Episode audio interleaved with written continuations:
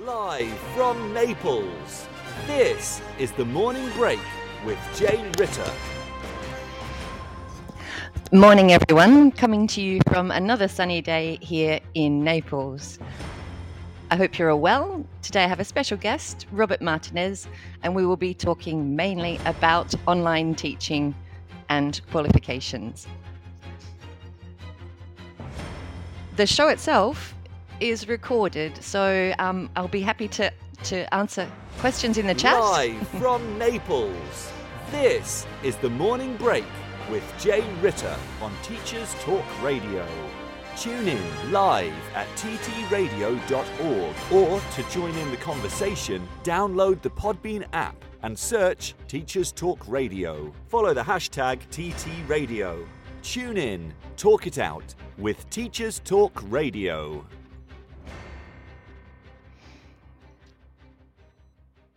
So, as I was uh, mentioning, um, this this recording was um, oh, this, the show this morning is pre-recorded because Robert, my guest, um, unfortunately has to work at this time.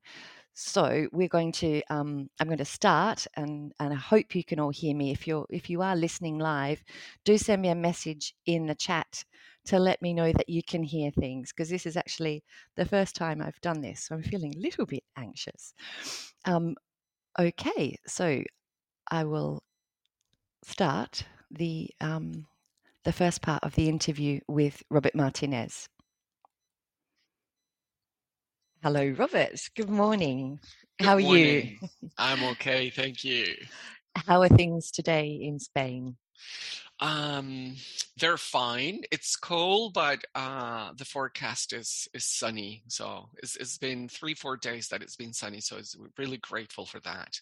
I know. We're in the north of Spain, so it tends to be kind of foggy and uh, and dark. Tell me a little bit about where you are at the moment. Um, I've been in San Sebastian, Donostia, the in the Basque Country in the north of Spain for the last uh, four years. Actually, time flies. Wow. Yeah. That's incredible. Um, and you've had quite an incredible journey through for your teaching and, and working life. Could you just tell me a little bit about where you started, And how you- Sure. Ended up in Spain? Yeah. Oh my goodness, I'm old. So am I, don't worry.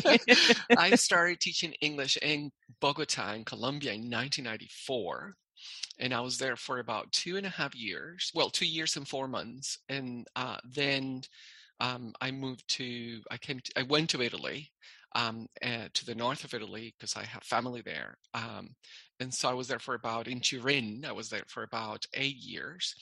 Uh, I met, met my partner there. Um, it's, it's funny because we're running uh, into our 25th anniversary next month. oh, congratulations. I think that's called silver, I think, 25, 25 years. Yeah. I think so, yeah. Yeah. Yeah. yeah. and so in Turin, after we were in Turin for about eight years. In the meantime, I also did um, s- s- several stints in the UK for a total of two years. Uh, then uh, I went to Egypt for with the British Council. My first job with the British Council for about. Um, I was supposed to be there a little bit longer, but uh, I found it a little bit stressful, so I was there just for uh, two full summers, so Mhm. a total of about seven months. Um, then went back to Italy, and then we were there um, after Italy. Then we came to Spain, to Mallorca, uh, and we were here for two years with International House, and then British, back to the British Council in Singapore. That was a fantastic experience for two years, mainly doing teacher training, which is what I really, really like. Wow. Uh, and then after that, we went back to Italy, to the south this time, because my partner is from the south. So we were in Sicily, in Catania, for about seven years. Um, and then we came to Spain in 2018. Uh, we moved to the north of Spain, in 2019. Um, I also worked in um, Canada for about six months, and How do you in do it? Romania in the meantime. So it's, it's been actually now that you think about it, um, it's been it's, this is my 27th year, and it's been quite interest it's been very interesting and i'm very very grateful to the universe for you know giving me the possibility to meet so many wonderful people and great teachers around the world. If you if you managed to if you could like have your your top three places to live what would they be? Oh yes. Well the first one would be singapore Mm. I loved the context, uh, the experience that I had there, all the different things I was able to do. I think I grew a lot professionally there because of all the things I was, I was able. I mean, I've always been a little bit of a geek and a nerd. So whenever the, do you want to do something? I'll do it. I'll do it. Uh, so uh, that that helped a lot with you know uh, giving me a variety of experience.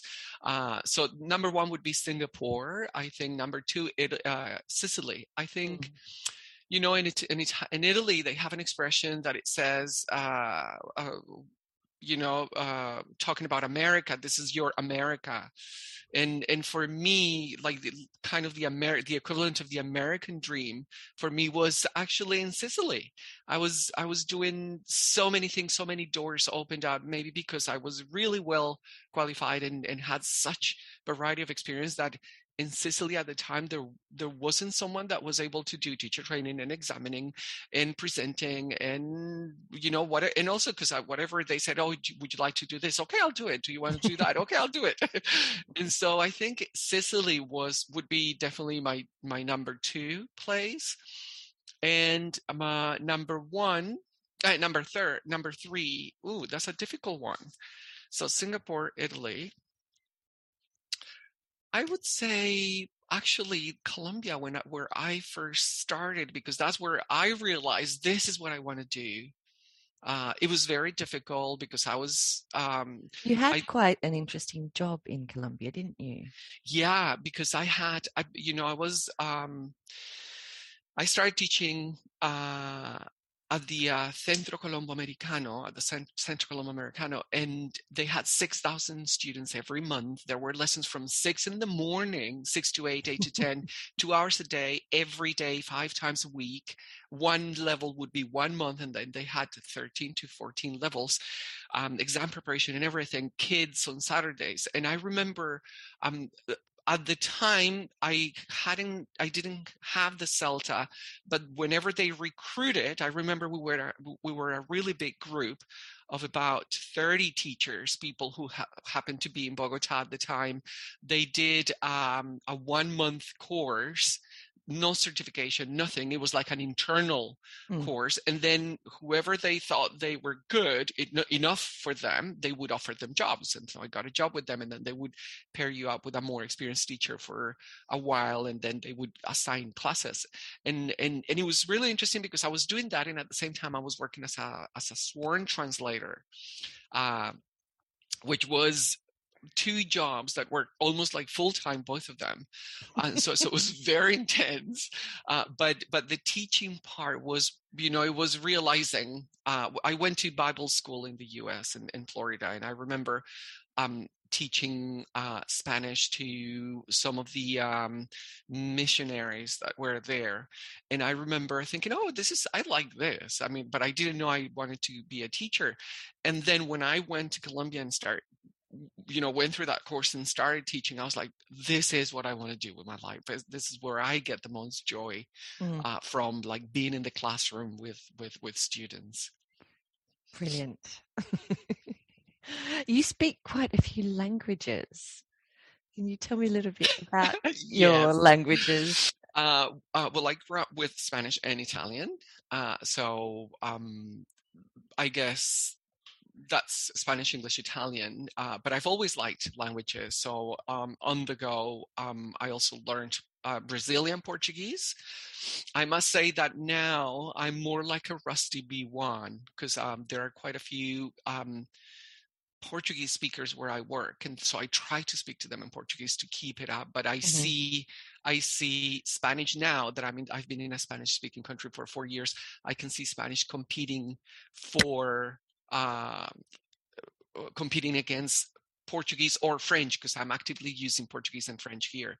Um, and so, yes, Spanish, English, French, Portuguese, uh, Italian, and sign language, American Sign Language. Um, I was an interpreter for the deaf when I was um, a teenager growing up. Uh, yeah. Wow. So that was very interesting. Yeah, that's quite um it's quite interesting that there is American Sign Language and then there's British English Sign Language.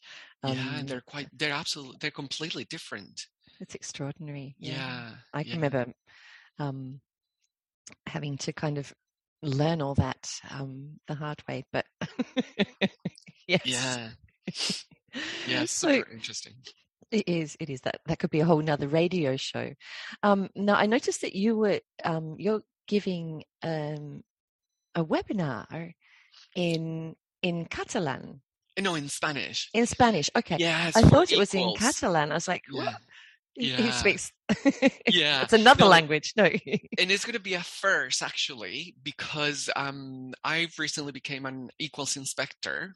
And so, because with Lou McLaughlin, hello Lou, if you're listening to us, um, she's the president of Eaquals. We were uh, together in the north in Spain many many years ago when I was in Mallorca. We were both directors of different IH schools, and so we would meet monthly for the meetings. Uh, and now that she's with Eaquals, she said, "Oh, you know, we're we're thinking of." Um, offering webinars not only in English but also in other languages. Would you be interested? Um, and I was like, okay, well, I've only done it in English because my working language is English, and and I was like, okay, well, let's give it a go. And so I'm going to be presenting, giving a webinar in Spanish and also one in Italian later on in the year.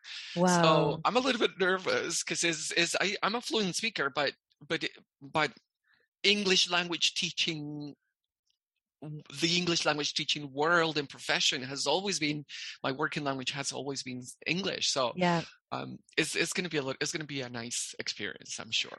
Okay. And you're talking about something which um, is it sort of it's hit me this week. Um, it didn't really hit me um, until this week because I've been teaching hybrid lessons with my university students since September, and it's been Mhm. really. Um, I mean, it, it, it's extra work, but I think Mm. because the students are adults and they are responsible for their learning, they will connect. They'll tell me that you know my microphone switched off or uh, they can't hear a listening activity those kind of things um, but i had my first less hybrid lesson with primary learners Mm.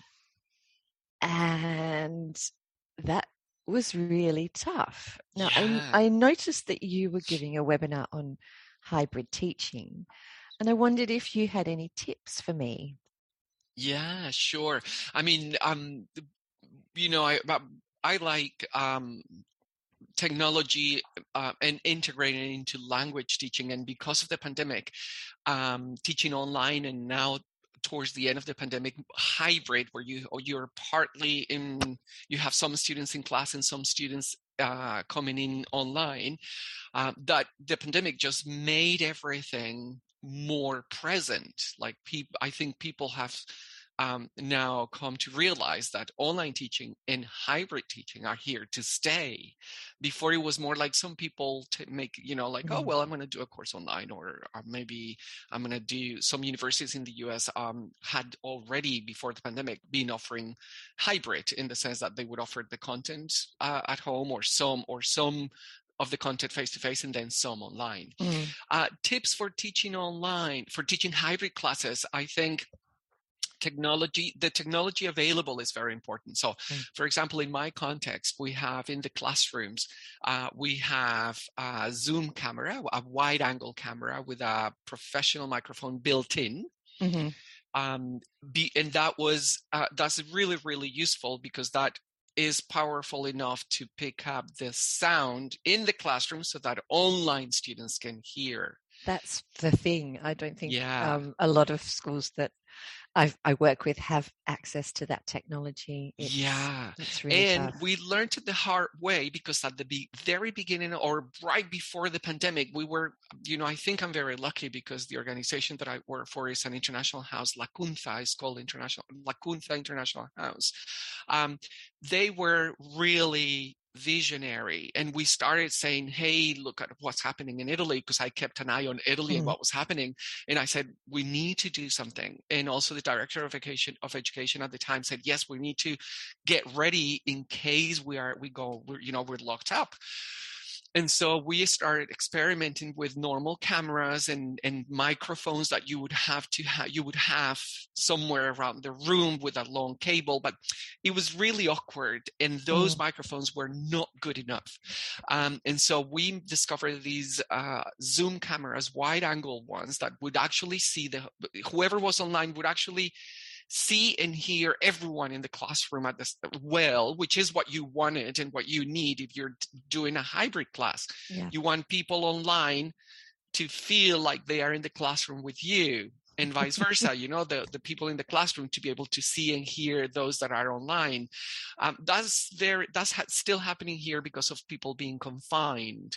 Um, if a class or some people in the class are confined now they know that they can continue to come to class online via zoom. Mm. we've been using zoom from the beginning. Yeah and because of all the different features that you have that makes it so easy um, because of my teacher training with other organizations, we've also I have also used Google Meet and Adobe Connect and all other platforms. And I would say thanks, but no thanks. I would well, only use them if I had to, but Zoom would be my preferred option. I think a lot of, I mean, in terms of my the institutions that I work for for university, we've got G Suite. Mm-hmm. The package that we've got at university is great because I've got breakout rooms and yeah. all the all the things it's, it is quite similar to to zoom right um but a lot of other schools have just normal google suite and yeah. it doesn't offer all of those um you can't put them into breakout rooms so they can't do pair work and they can't do group work and mm-hmm. it's um yeah, it's I tough. think Google Suite, the Google Classroom, I think they have just introduced uh, breakout rooms. I think that, mm. I mean, before you could create them, but it was so diff, so you had to create create individual series, ones. Yeah, a yeah. whole lot of different meets and then get them to yeah. No, it was, it was, it was a nightmare, especially because it, it was really stress. It's really stressful for us teachers because we want mm. to make sure that everyone is engaged, that everyone is participating, but on eh, through two different media, and that's that's just really stressful. And also things like if you're playing a listening, you've got to remember to switch your microphone off because if not the the people online get this massive echo That's and right. and, yes. and and then then I always forget to switch it back on so I talk away and the students online can't hear me oh it's a nightmare yeah yeah so I would definitely say like tip number one is it if anyone is going to if an institution is going to be offering hybrid lessons a tip number one provide teachers with training is mm. not just get onto a webcam and then do the same thing. No, they need some basic training, and it's very, very important. Uh, number two, get the right technology because otherwise it's going to be stressful for everyone people are going to get a really bad experience and that can backfire because an unhappy customer and a happy client student is going to be like oh well i'm just not going to i'm not really getting very much out of that mm. uh, even if it is temporary um, so i think those would be my first two tips like definitely provide your teachers with support going running them through the basics getting them to practice things. There are some uh, there are a few courses out there that are are useful uh, especially for teachers who start working online whether it is fully live online mm. or hybrid because it's going to stay. We're I'm, we're going to continue and probably teach more and more online. It's not going to go away. You have your you obviously your uh, director of studies that's right. Me, yeah. Yeah. And that is your your full time job, but you that, also yeah. have um, other jobs where you train. Do you want to just tell me a little bit about some of the training that you do? sure. Uh, well, I work on CELTA courses uh, as well, but um, also with the consultants E with Nicky Hockly and Gavin Dudeney. I've been working with them for since 2012, offering e moderation courses fully online. Um, uh, the CERT ICT that is now offered uh, for closed groups, uh, teaching live online lessons, really, really good course as well. Um, and and we've been involved. I've been involved with with uh, we've been involved with lots of really interesting projects like using WhatsApp to teach uh, to cover uh, to help teachers in Africa. Mm. we developed a, a, project for the British Council, very successful project. Um, so with them, I've also worked with International House teacher training online on on the uh, IHCYL, the International House Certificate in Teaching Young Learners, also online, um, fully online, or live in, in synchronous or asynchronous. So that means basically either live online, like we are talking right now, um, or when you do your own work and then you use for, for different forums to keep, um, you know, looking at things, discussing uh, topics and tasks and things. What are the things um, that that motivate you most? You, I mean, you do so many different things. yeah. What are the things that drive you? Uh, I really like um, seeing how people, uh, like the thirst they have for knowledge and for helping their students because it's the same kind of thirst that I think I feel in the classroom. And that for me is really gratifying when you are on a course. For example, I've recently worked with uh, cohorts of teachers in, in Chile and um, in South America, and and it's I don't know, is is so nice when you see that all the activities and you're trying to share tips and you do tasks with them and they're so grateful and they go like oh i could do that or maybe no i couldn't do that but that would be nice if i did it in a different way so i think is sharing i mm. think what drives me the the the, possibility to be uh, with other people from different cultures, from different languages, from different contexts, and then seeing what they do and then learning from them. I think the first thing is is I get paid to learn from others as well. so, and I think that's that's really good it's um it's incredible. It's kind of a win-win really isn't it? Yeah yeah. I mean uh, yes you're sharing your expertise and you're sharing your knowledge and everything but but at the same time i always tell you know people that i'm on courses with that i'm there to learn with them right? I'm i may be the tutor but i think that i'm the one who gets to learn as much on every single experience because you get to see different perspectives, what other people are doing, and that helps you constantly revisit what you think, what your own teaching believes, what things that you do, and you go like, "Oh, I hadn't thought about that. I'm going to try it with my own students." So it's like cross pollination, I think. Incredible, Robert. Yeah. Incredible. Do you have a preference for a particular course? Is there the one that you really, really look forward to? Uh, what do you mean, a particular course? In terms of you doing CELTA, doing online teaching, um, mm. what's your favorite? Uh, that's a really difficult question because, for example, the I I really enjoyed uh, tutoring on the teaching live online courses with the consultancy. Uh, because they're super practical and I, I really enjoy the interaction with the teachers and you, you and you can get teachers from all kinds of backgrounds. I've had teachers with with PhDs uh, and teachers that are just new. So it, it, it's just the variety. I think that's what that would be like probably my top for online, mm. and then face to face. I enjoyed CELTA a lot as well. Um, online is fine, but I prefer the face to face. I prefer face to face CELTA. Yes, uh, you know I've I've done quite a few now since the pandemic hit online.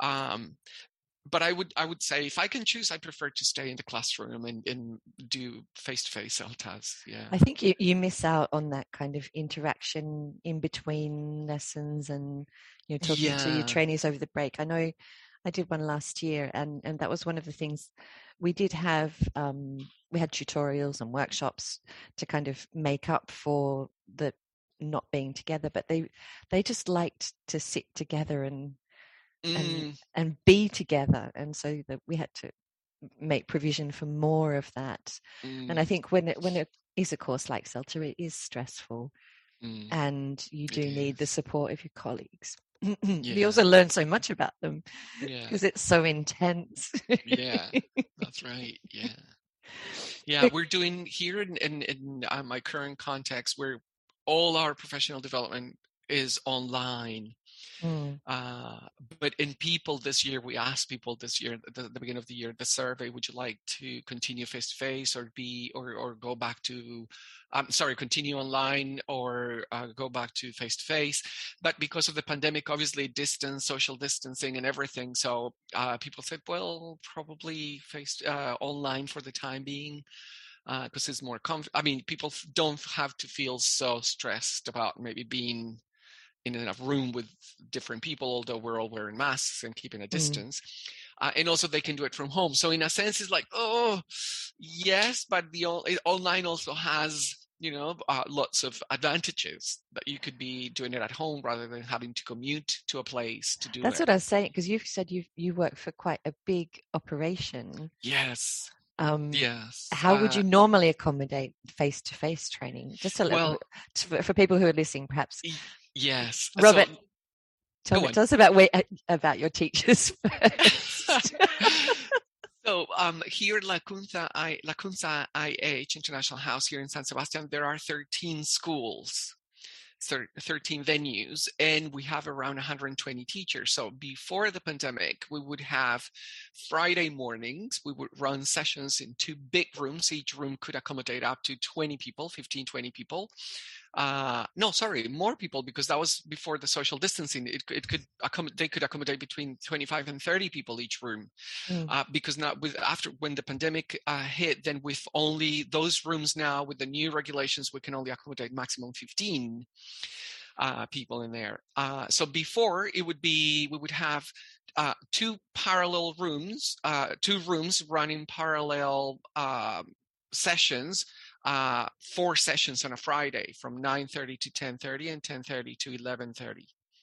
Uh, and so it would have you could cover you could accommodate up to 60 people actually 15 on, in each room and you would have we, we used to call them mini conferences our mini conferences um, every other friday um, and then that's how all the teachers from the difference because the thing is that we're not only in san sebastian we also have a center in beasain which is 45 minutes away on a mm-hmm. train from here we have one in tolosa which is half an hour away renteria which is about 20 minutes away um, irun another 20 25 minutes minutes away. So for them online now, it, they they're more likely to attend because a there's no number mm. uh, requirement, and b they can do it from home. And so they they miss out on the commute. Yeah, Gosh, yeah. Um, it's just extraordinary. A lot of coordination. Um, yeah. But yeah, the teaching online for some of these things although you kind of miss that I, I tend to miss that you know the face to face the coffee break and, and catching up with people catching up. Yeah yeah that's true that's a bit like when i used to come down and see you in sicily. The cakes. yeah, yeah the cakes. Oh my goodness pasticcini were so good. That that i miss. Okay um, robert we're just going to take a break to listen to the news and um, be right back. Okie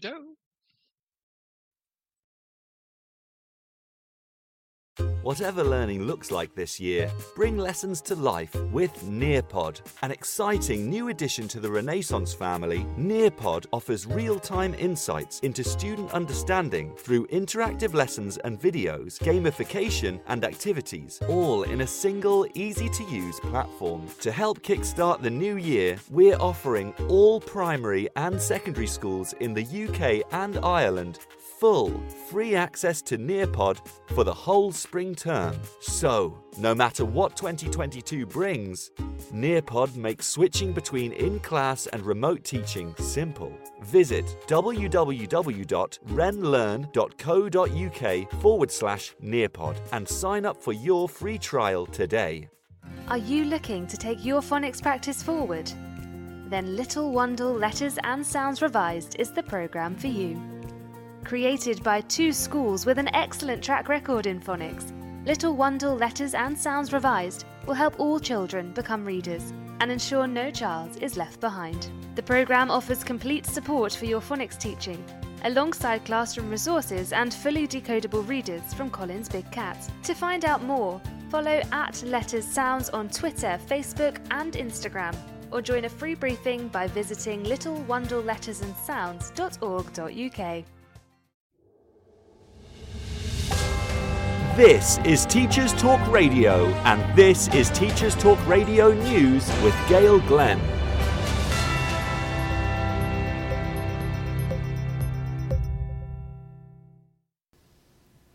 According to the Education Authority in Northern Ireland, 18 out of 38 post primary schools have fewer than 500 pupils, and this is unsustainable. The Education Authority has placed the cost of teaching a pupil at 30 to 80% higher for a relatively small school compared to a larger school. The EA's draft plan for the next five years also highlights a need for 2,000 additional places for pupils in special schools, many of which have a shortage of places. The strategic plan for 2022 to 2027 states while aiming to support sustainable rural provision, there are still too many small, unsustainable schools. There may be some local circumstances where provision will be necessary, but the determination of this will be subject to consultation, assessment, and rationale for provision.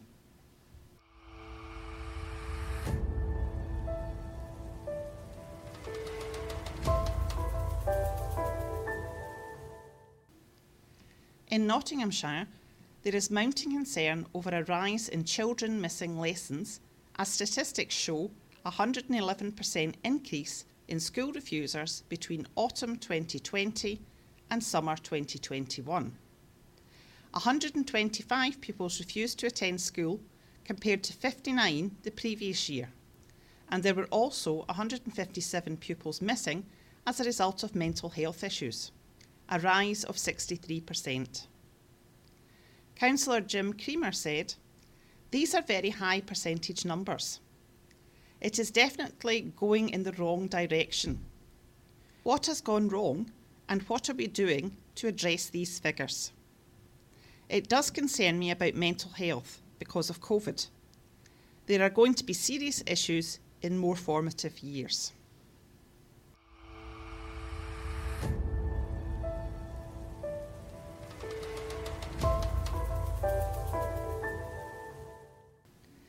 The National Deaf Children's Society has said that face masks have made lip reading impossible and cover up facial expressions.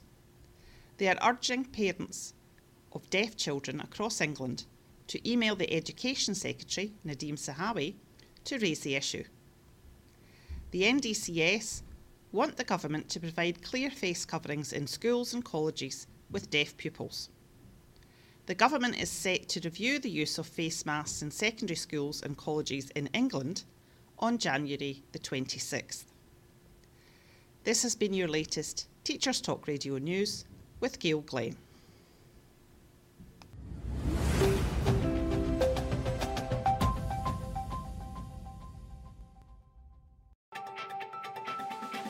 This is 2 Minute Tech with Steve Woods, your tech briefing on Teachers Talk Radio. Hello, this week Steve has lost his voice. So I am going to take a look at visualizing in the classroom. Before I begin, this is not about which product is best and comparing brands and features. This is about what you need to consider to make the best choice for your school or department.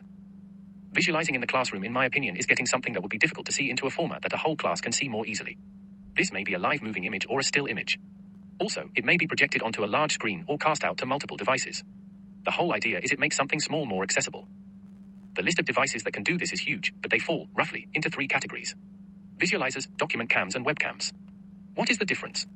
In sport, the definition of fitness is the ability to cope with the environment around you. When you are purchasing a device, this is what you need to consider. Don't just buy one because someone else uses it and says it's amazing. Their environment may be totally different to yours. The factors that are going to affect your purchase are cost, size, software, portability, features, and what you already have in terms of audio-visual equipment. Lighting is sometimes overlooked and depending on what you are capturing can make a huge difference. Starting with the most expensive option, the visualizer. Generally, classroom visualizers come with a large footprint meaning they take up a lot of desk space.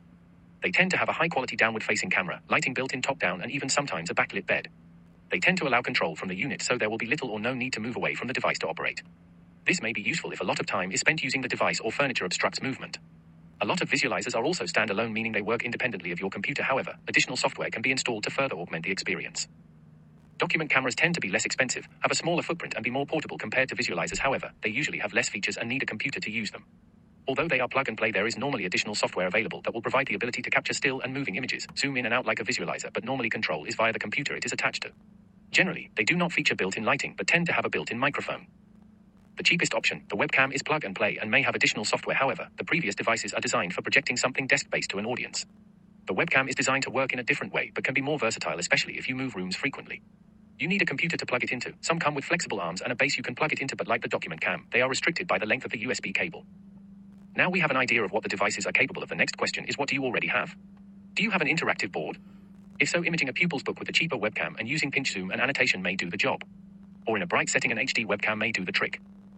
In the past, the rule was the higher the price, the better quality of image. Today, that isn't necessarily so.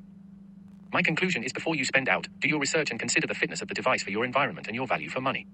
And please talk to your school technical support before you purchase anything. Sometimes devices are not compatible with school networks. For a visual version of this episode, check out the TT Radio 2022 Twitter feed. I'm Steve Woods' screen reader, and that was 2 Minute Tech.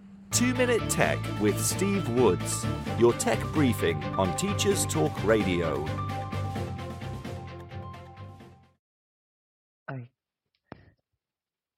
Okay, and welcome back, everyone. I'm here with Robert Martinez. Hello, everyone. And, and we are we're talking about teaching, training, and all things ELT. Um, Robert, you are an inspector for um, a number of organisations. Do you want to just tell us a little bit about what you do when you inspect? Sure. Sure. Um, I first uh, became an inspector for International House in 2015.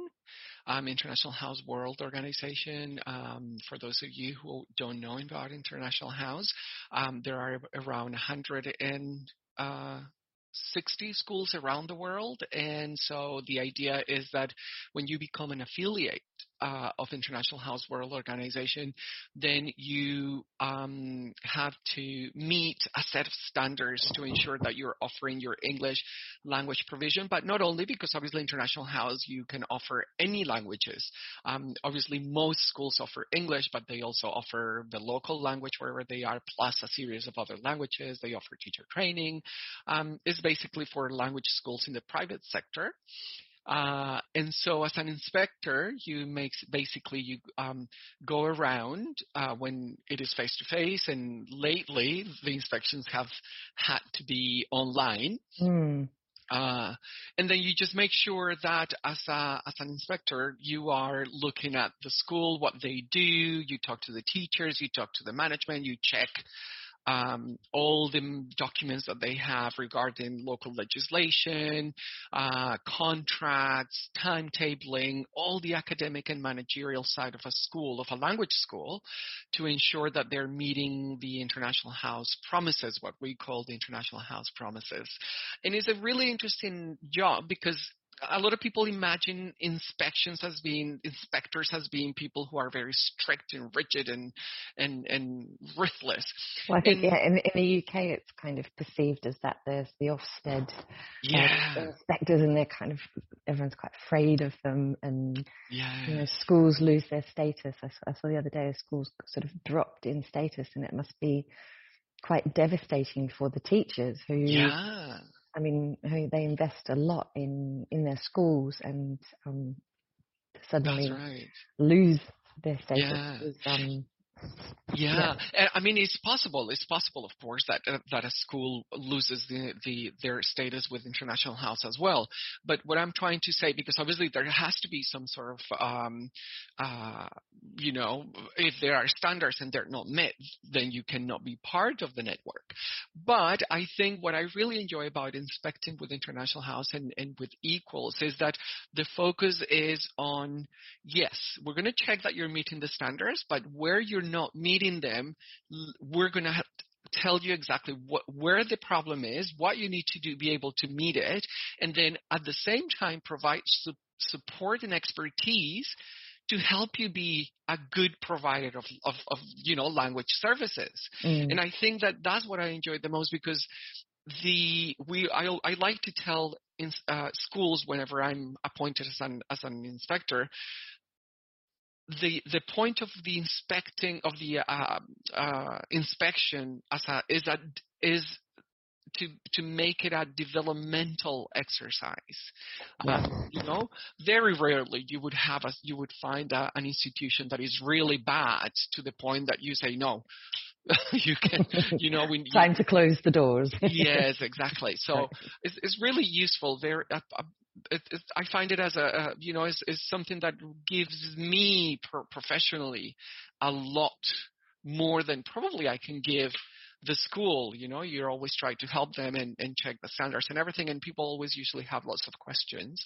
Uh, but I think it's, it's a win-win, as you said before in the show, mm. I think. And it's pretty much the same with Eaquals. Uh, it's just that Eaquals is more um, i mean it's, it's two different uh, organizations but they yeah. have the same aim really to support uh, e- uh, language institutions offering uh, high quality language services Exactly. And I think that's that is really important. I mean, we, we all know about the sort of they they call them cowboy outfits, yeah. the cowboy schools, yeah. um, and I think it, it, it's time, as um as I think Alex said last week, you know, it is a profession, mm. and these these kind of um, inspections and and de- developmental inspections mm help to build that profession. And That's right. Yes.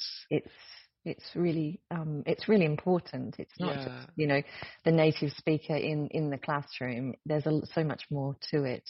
Yeah, absolutely. People yeah. Don't, get. And you're so lucky. I mean, where do you get to travel to? well, uh, before the pandemic, uh, different places. I've been to Bulgaria, Romania, um, Malta, mainly in Europe, uh, Germany. Uh, it was really interesting. It's, I mean, being an inspector is interesting because when you speak several different languages, then you're kind of like.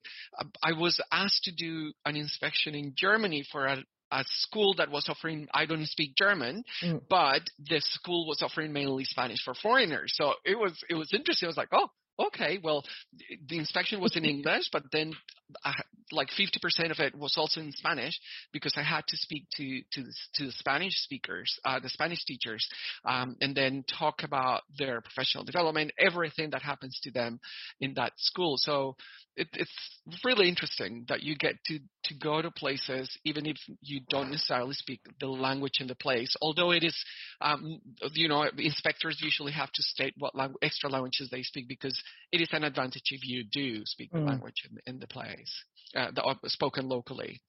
Lucky you, lucky you. Um, you you also um, I mean how how did you find sort of the, the moving from face to face to online inspections? How does how did that work? Uh, actually, um, I think it's the online inspections in a sense. I mean, I I like the tra- the fact that you can travel when you do them face to face because you mm. you know you know it's, it's really nice. It's a great opportunity to travel and see other places. But the one the online inspections that I've done so far, I think they have been a lot uh, st- less stress involved with it, especially in in, in these uncertain times mm. uh, with flights and cancellations and hotels and tests and things. uh, and so um, I've done a couple of uh, online inspections uh, with in South America for schools in South America. So obviously the time zone being, you know, six, seven hours apart is great because you can combine it with other things that I'm doing.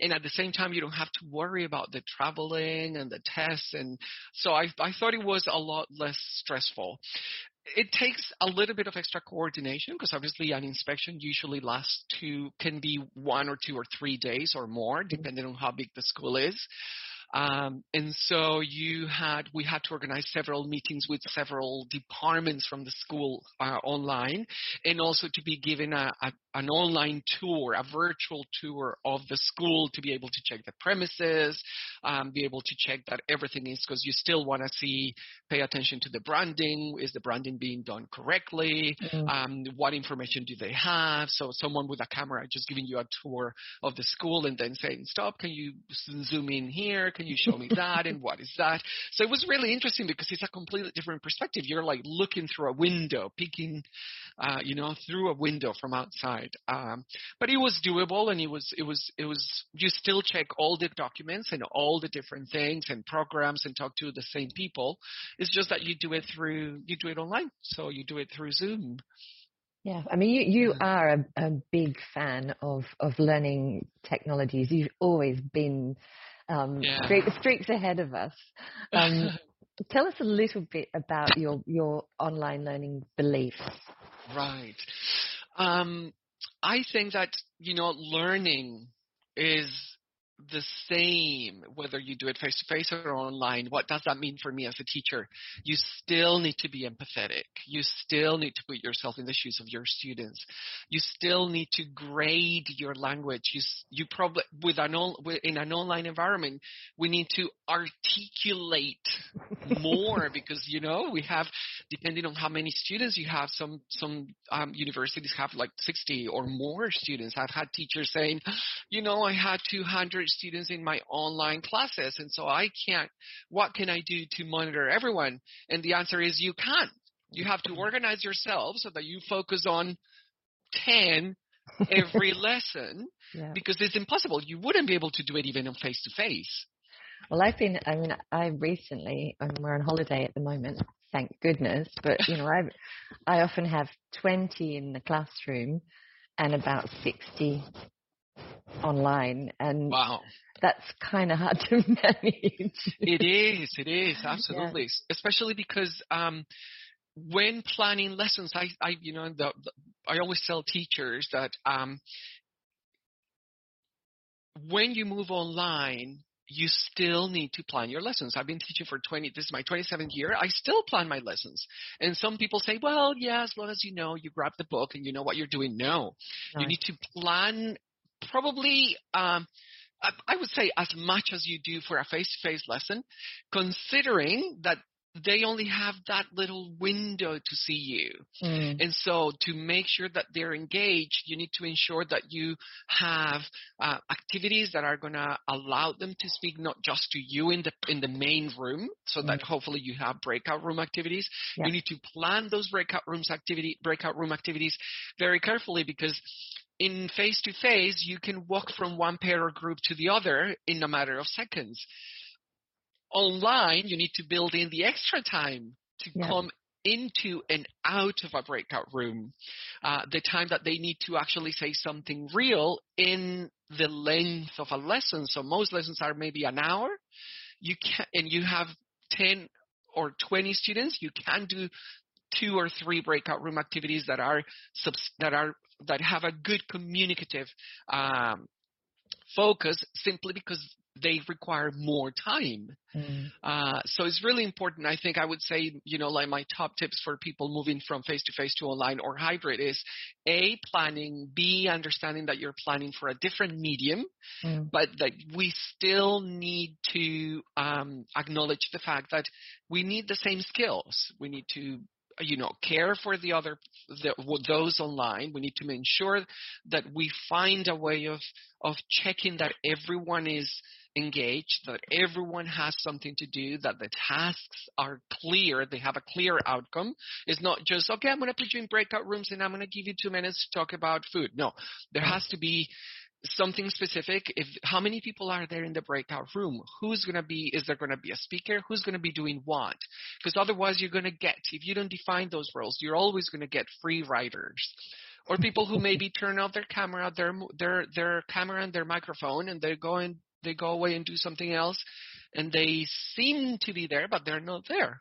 Absolutely, yeah. I think some of my some of my face-to-face students get a bit cross with the online students um, because you can tell, you can see if they're active or not, and I can see them sort of saying, "I think that person's asleep," but Yeah. then you know.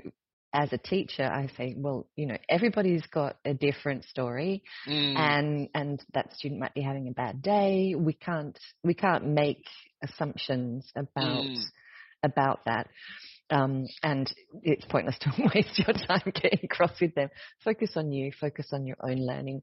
yeah. Um, it's a minefield, but I, yeah, I find that even just like setting up the task.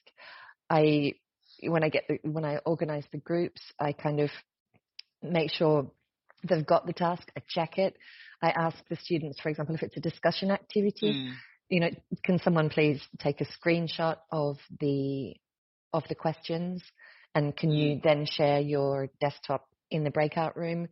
Um, and in the meantime, the the ones in the classroom are talking, and it's just it gets so noisy. Yeah. Um, it, it, it, it's a bit like teaching a double lesson, really. Absolutely. I remember, uh, you know, when we were doing more hybrid lessons, because right now, at the end of last year, we asked our teachers, and all of them said we we don't want to continue to doing uh, hybrid lessons mm-hmm. unless it is strictly necessary because it was just too stressful. Because I remember having to teach uh, with the online, with the headphones, have one on and the other one off. with the one on, you would listen to those online. As you said before, remember to turn off the microphone so that they don't get the echo and also to turn off the the speakers in the classroom so that they wouldn't be blasted by those online. Yeah. And then with the the ear where the um, the ear where the the headphones were not was not were was not on, then listening to those in the classroom. And it does take initially I, I remember feeling a little bit flustered, really, even though I have quite a few years of experience. Definitely. Uh, and after a while, you get used to it, but but it's stressful because you have to listen with. To, all we have two ears, and we have to listen to two different people, to different groups at the same time, and try to keep track of what they're saying to be able to give them some useful feedback. Yeah. Yeah. And feedback is another um, another important part of of the online hybrid process. Do you have like top tools for for feedback?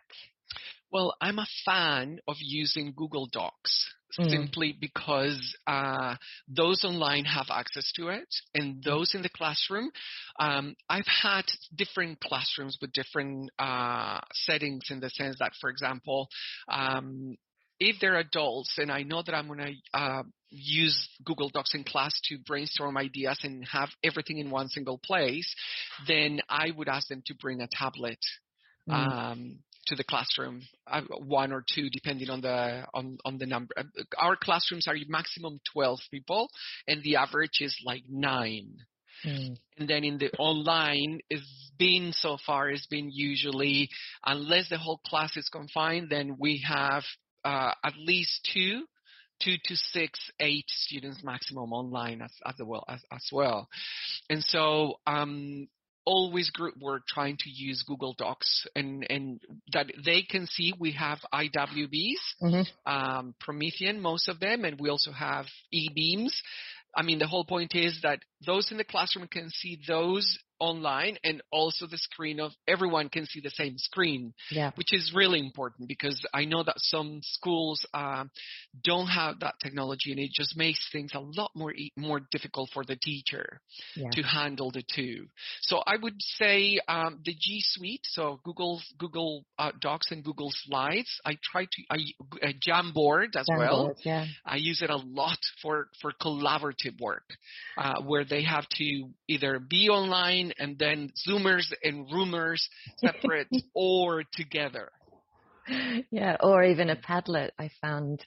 Yeah, I find that, um, yes, that if it's like a short little activity, just like writing a note or um, maybe brainstorming stuff, Padlets work it's really also, nicely. That's true. Yes, yes, you can, yes, absolutely. You can have it up and, and you can see sort of in real time what they're doing. Yeah. Um, but that's that's a whole nother that's a whole nother session. Now you're doing a masters, another masters. yeah.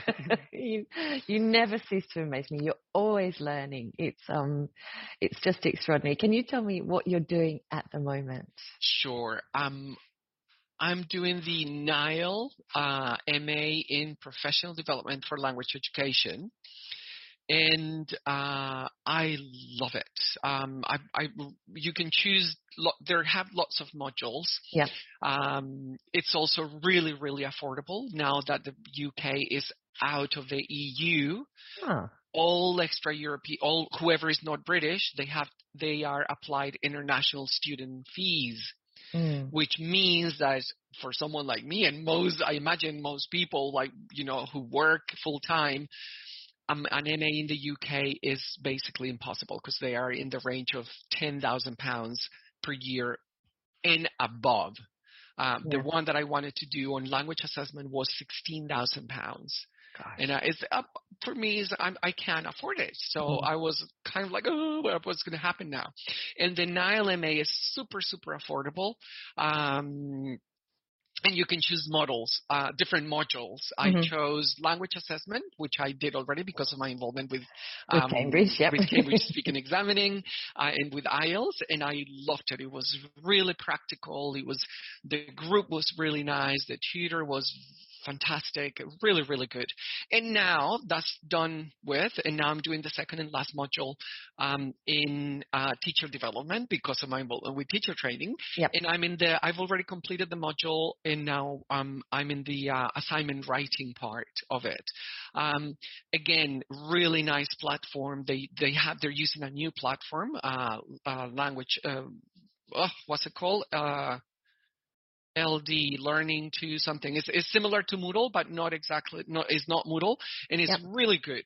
The trainer, fantastic trainer, um, colleagues, really, really active. Um, definitely recommend it if anyone wants to do it. So, fini- the, I need to finish the assignments by uh, the end of May, 3 Mhm. assignments, and then it would be the dissertation stage of the uh, of the MA.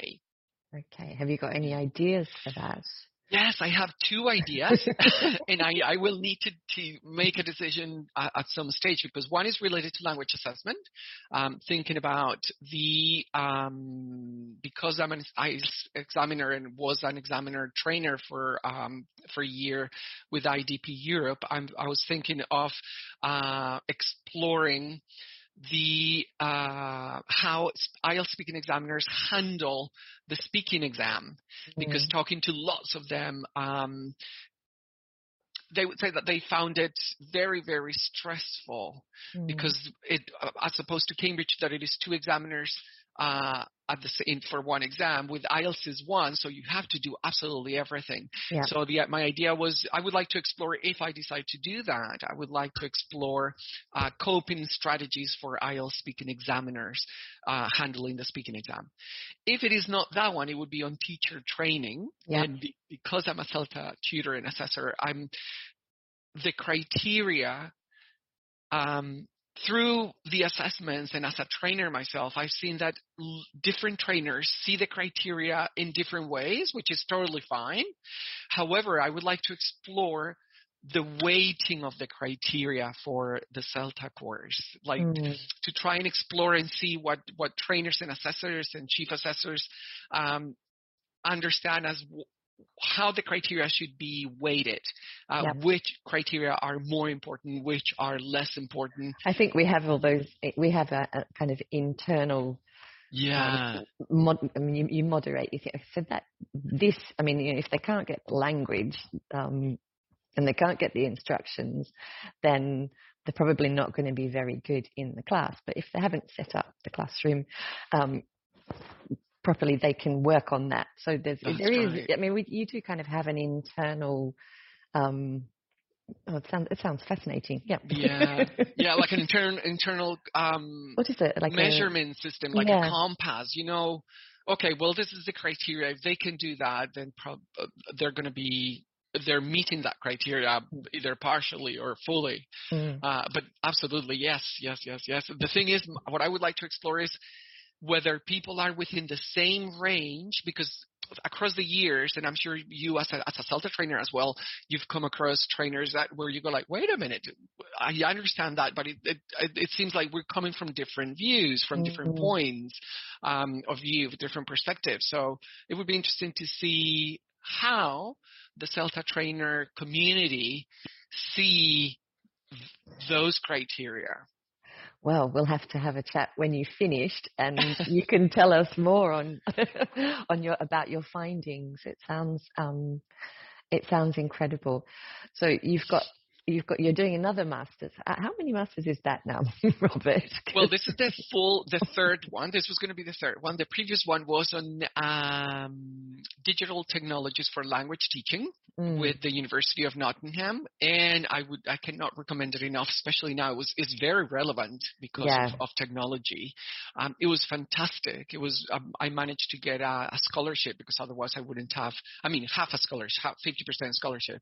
Mm. Um, the Western uh, Western Western uh, scholarship recipient. There were when I applied, I imme- I said I don't have the money, at least not all of it, but I do want to do it. And they said, well, Dr. Cecilia Goria, she's absolutely amazing. She's fantastic. She said, well, apply, and then there are some uh, scholarships and bursaries that you may apply. You you know Mm. you can apply, but you need to be officially admitted onto the program to be able to apply. And so I did that, and I thanks to the universe, I managed to. Um, you know, the pro- I already had a very clear idea before I applied, so I think that helped yeah. because they really want to know if you deserve the scholarship or not. Um, and so I, I did that, and I it, it's, it's, it was a fantastic program. I would recommend it to anyone. Um, I don't, now it's going to be a little bit more expensive because obviously with the UK out of, of the EU, Yeah. We're, we're, we are international students now. exactly. And then before that one, I did one with Sheffield Hallam University in TESOL. Mhm. Uh, and I also loved it. It was very, very practical. Um, I had worked with them as an EAP tutor in the UK for the pre-sessionals, uh, and that's why I, I they told me. I asked them. I heard someone, one of my colleagues, talking about the MA, and I was like, "Oh, tell me a little bit more." This is eons ago, uh, and uh, then I I went and did it also at a distance, uh, online. So all my education uh, has been on, on online basically. Um, I also did three other postgraduate diplomas, um, and so they have all been online. It's extraordinary. You are just extraordinary. So, what are your plans for the future? Hmm, plans for the future. Well, I'm I'm really enjoying my work with Lacunza International House, uh, and um, also with uh, being a team leader here again with Cambridge, because I really enjoy that. So plans. I would like to um, do a doctorate in education, not a PhD, because there's a big, a little bit of a difference. The PhDs usually takes longer Mm. and is more academic, while doctorates um, are more practical. They're called professional. It's, it's, they're the same level, level Mhm. eight in the um, uh, National Qualifications Framework for the UK, but and they're the same length, but they're more practical in nature. And so, if I have the energy and the money, then I would like to do that uh, as the next step. Um, and and then uh, continue to to learn. I think that's what keeps keeps that people like you and me going. You know, the fact that we learn something every day, that we all we being in the classroom. I think seeing people learn is what really recharges our batteries and keeps us motivated. Yeah. Uh, so I think that's definitely continuing with with um, English language teaching, with training, with language assessment. And then seeing, you know, where where the world is going, considering Yeah. how things are. It's been quite an interesting couple of years. Yeah, absolutely. Okay, I'm going to ask you just a couple of questions to finish. Robert, if you could have a superpower, what would it be? Hmm, that's a great question. I would, uh, it would be the power of sharing empathy with people because I think that the world is beautiful in many ways, but is so wrong in so many other ways. And I think it is because of the lack of empathy. Mm. And I think that if I could share empathy with other people, I think it would be a better place. If people were able to say, okay, before you you explode, before you have you are angry, before you attack anyone or say something bad that can hurt someone, put yourself in their shoes because you never know the whole picture. Yep. And and you know maybe this is because I'm getting older, and when you get older, you get wiser. but um, I think that uh, you know we need more empathy. That doesn't mean I am. I'm already uh, fully empathetic. No, I'm I'm learning to be more empathetic, and I think that would be my superpower. Good. Um, yeah, I think that I thought that the world would become a better place after after COVID 19. Yeah. It doesn't look like that. We've just no. this, I don't know what's going to happen here in Italy, but Berlusconi might be. Oh my god, I heard that. Oh, yes, I, we watched no. Italian news and it's like, what? Crazy. believe it? Oh my goodness. okay. Um, if you were a type of food, what would you be? Oh, huh. I would be. Um, I'm a vegetarian. Mhm. I would be uh, one of the salads that I make. They, they are very unusual because I like to put lots of different things in it, and some people were like, mm, "You can mix this with that." you put Uh, pineapple in it. Well, I put uh, I could I put um, apples, raisins, nuts. Uh, I I mix things, and and I know that some people don't like mixing that, but for me, salads can be have to be exciting. And so, if I could be a, a food, I would be like a super exotic salad. Salad. oh, Robert, it's been just so lovely to talk to you. and you, and I so hope much. to um, I hope to catch up with you again soon. Continue with all the brilliant work that you do. Um, Thank you. You're You just too. amazing. Yep. Thank you. Thank you so much. It's been a great pleasure talking to you, catching up, and and I hope that uh you know I really like your your show, and it's it's a brilliant uh. Oh, sharing. I mean, we get to learn so much. You know, as the the focus Yeah. is on learning, sharing from what other people are going through, which is useful because sometimes we we may feel a little bit isolated, especially in these times. We're not traveling for conferences anymore, so we don't really get to catch up with people. Yeah, yeah. So thank you so much. You take care, and I will speak to you soon. You Bye. too. Bye. Bye. Bye.